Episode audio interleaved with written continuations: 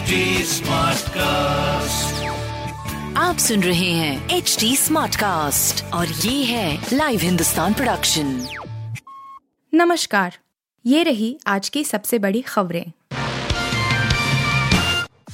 London में दिए अपने भाषण को लेकर छिड़े विवाद पर राहुल गांधी ने मीडिया से बात की है। राहुल गांधी ने कहा कि केंद्र सरकार के चार मंत्रियों ने मेरे ऊपर आरोप लगाए हैं और मैं उसके जवाब में संसद में बोलना चाहता हूं, पर मुझे जवाब देने का मौका ही नहीं दिया जा रहा। राहुल गांधी ने कहा, मेरे संसद में आज पहुँचते ही सदन स्थगित कर दिया गया। मैंने स्पीकर से कल बात करने के लिए समय मांगा है, लेकिन उम्मीद नहीं है कि ये लोग मुझे बोलने का मौका देंगे। राहुल गांधी ने अपने ऊपर लग रहे आरोपों को अडानी विवाद से जोड़ा।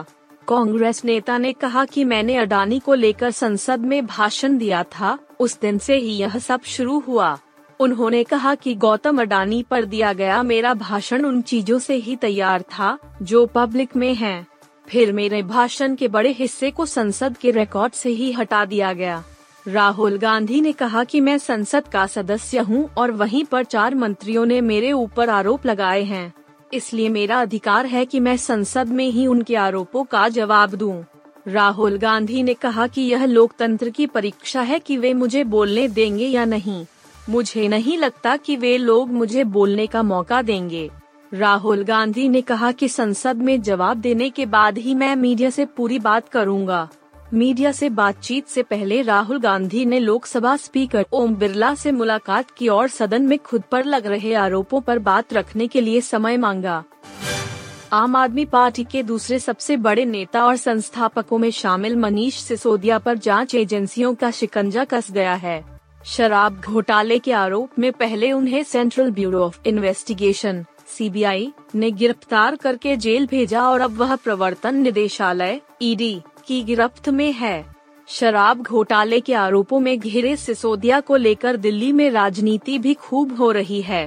भारतीय जनता पार्टी भाजपा जहां अरविंद केजरीवाल सरकार की घेराबंदी में जुटी है, तो आप भी पलटवार में कोई कसर नहीं छोड़ रही है।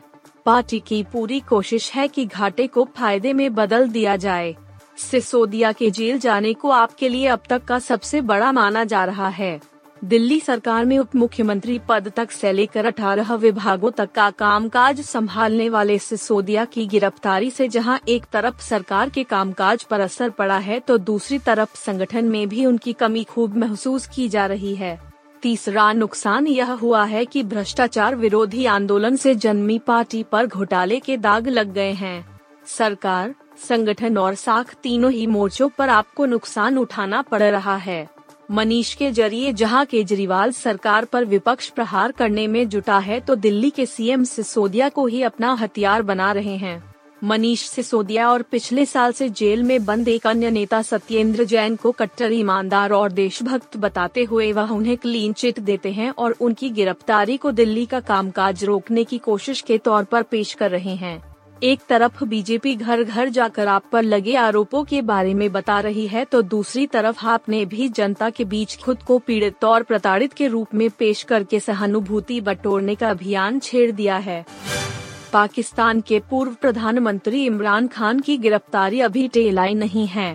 पुलिस एक बार फिर लाहौर में इमरान खान के घर के पास इकट्ठा होना शुरू हो गयी है। पुलिस इमरान के घर से करीब पाँच मिनट की दूरी पर खड़ी है। इमरान के समर्थकों से निपटने के लिए जमान पाक आवास के मुख्य प्रवेश द्वार के बाहर शिपिंग कंटेनर रखे गए हैं। इस बीच पूर्व पी एम के समर्थक एक बार फिर से उनके आवास के पास पहुंचने लगे हैं। इससे पहले भ्रष्टाचार के मामले में पाकिस्तान के अपदस्थ प्रधानमंत्री इमरान खान को गिरफ्तार करने के लिए भारी संख्या में पुलिस बल और सेना के जवानों को तैनात किया था, लेकिन वे बुधवार को पीछे हट गए थे। इस बीच अतिरिक्त जिला एवं सत्र ए डी एस जे न्यायाधीश जफर इकबाल ने गुरुवार को कहा, इमरान खान के आगे एक शर्त रखी है।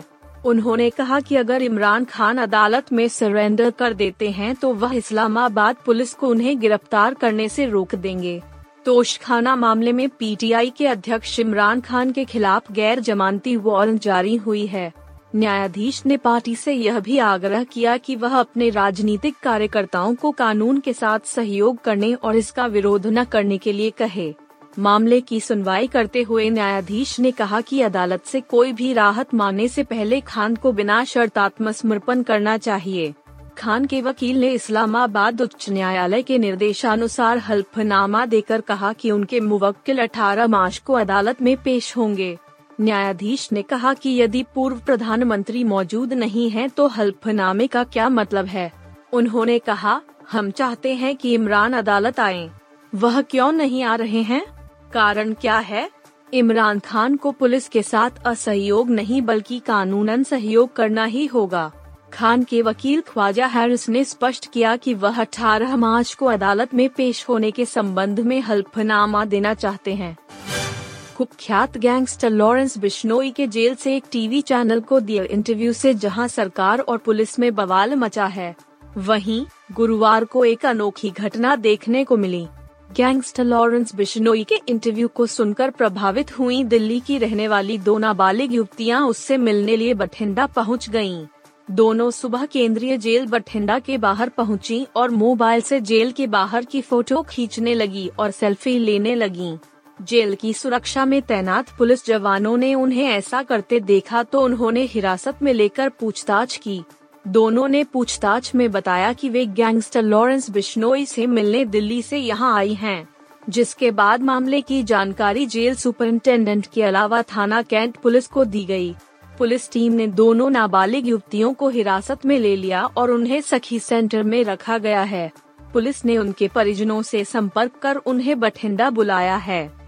दोनों लड़कियां अपने परिजनों को अमृतसर जाने का कहकर दिल्ली की शकूर बस्ती से फाजिल्का की टिकट लेकर ट्रेन में बैठ गई और बठिंडा रेलवे स्टेशन पर उतर गई। इसके बाद ऑटो से दोनों केंद्रीय जेल तक पहुँच गयी। केंद्रीय जेल तक पहुंची लड़कियों में से एक नौवीं और एक आठवीं में पढ़ती है।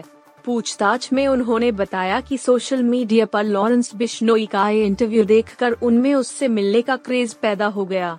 उनके लिए लॉरेंस के प्रति क्रेज किसी फिल्मी हीरो की तरह है। दोनों लड़कियों के फोन में लॉरेंस की काफी फोटो मिली है। बॉर्डर गावस्कर सीरीज में ऑस्ट्रेलिया को टू वन से धूल चटाने के बाद अब भारतीय टीम की नजरें वनडे फॉर्मेट पर शिफ्ट हो चुकी हैं। साल के अंत में भारत में होने वाले वनडे वर्ल्ड कप के लिहाज से ये सीरीज दोनों ही टीमों के लिए अहम होने वाली है। आईसीसी वनडे टीम रैंकिंग में टॉप दो में मौजूद भारत और ऑस्ट्रेलिया के बीच एक बार फिर फैंस को कांटे की टक्कर देखने को मिलने वाली है। इस सीरीज में भारत के स्टार बल्लेबाज विराट कोहली पर भी सबकी नजरें रहेंगी, जो कि सीरीज के दौरान कई बड़ी उपलब्धि हासिल कर सकते हैं। आईपीएल दो हज़ार तेईस के शुरू होने से पहले भारतीय टीम अपनी आखिर सीरीज खेलने उतरेगी। ऐसे में खिलाड़ी पूरी ताकत झोंकने के लिए तैयार होंगे। टेस्ट सीरीज के आखिरी मैच में शानदार शतक जड़ने वाले विराट कोहली से वनडे में भी टीम अच्छी पारी की उम्मीद कर रही होगी। वनडे में कोहली के हालिया प्रदर्शन पर नजर डाले तो ये किसी भी विपक्षी टीम के होश उड़ा सकती है। ऑस्ट्रेलिया के खिलाफ शुक्रवार से शुरू होने वाली तीन मैच की वनडे सीरीज में कोहली बड़ी उपलब्धि हासिल कर सकते हैं। भारत के पूर्व कप्तान वनडे फॉर्मेट में तेरह हजार रन पूरा करने वाले दुनिया के पांचवें बल्लेबाज बनने से सिर्फ एक सौ इक्यानवे रन दूर हैं। इससे पहले सचिन तेंदुलकर अठारह हजार चार सौ छब्बीस, कुमार संगकारा चौदह हजार दो सौ चौंतीस, रिकी पॉन्टिंग तेरह हजार सात सौ चार और सनत जयसूर्या तेरह हजार चार सौ तीस ये कारनामा कर चुके हैं। वनडे फॉर्मेट में सर्वाधिक शतक लगाने का रिकॉर्ड दिग्गज सचिन तेंदुलकर के नाम है, जिन्होंने उनचास शतक लगाए हैं। विराट कोहली अगर तीन शतक लगाने में कामयाब होते हैं तो वह इस रिकॉर्ड की बराबरी कर लेंगे। गौरतलब है कि कोहली ने पिछले चार महीनों के अंदर में तीन शतक लगाए हैं। उन्होंने बांग्लादेश के खिलाफ पिछले साल दिसंबर में लंबे समय के वनडे में शतक जमाया था। आप सुन रहे थे हिंदुस्तान का डेली न्यूज रैप, जो एच टी स्मार्ट कास्ट की एक बीटा संस्करण का हिस्सा है। आप हमें फेसबुक, ट्विटर और इंस्टाग्राम पे at H T smart cast या podcast at Hindustan Times dot com पर ईमेल के द्वारा सुझाव दे सकते हैं।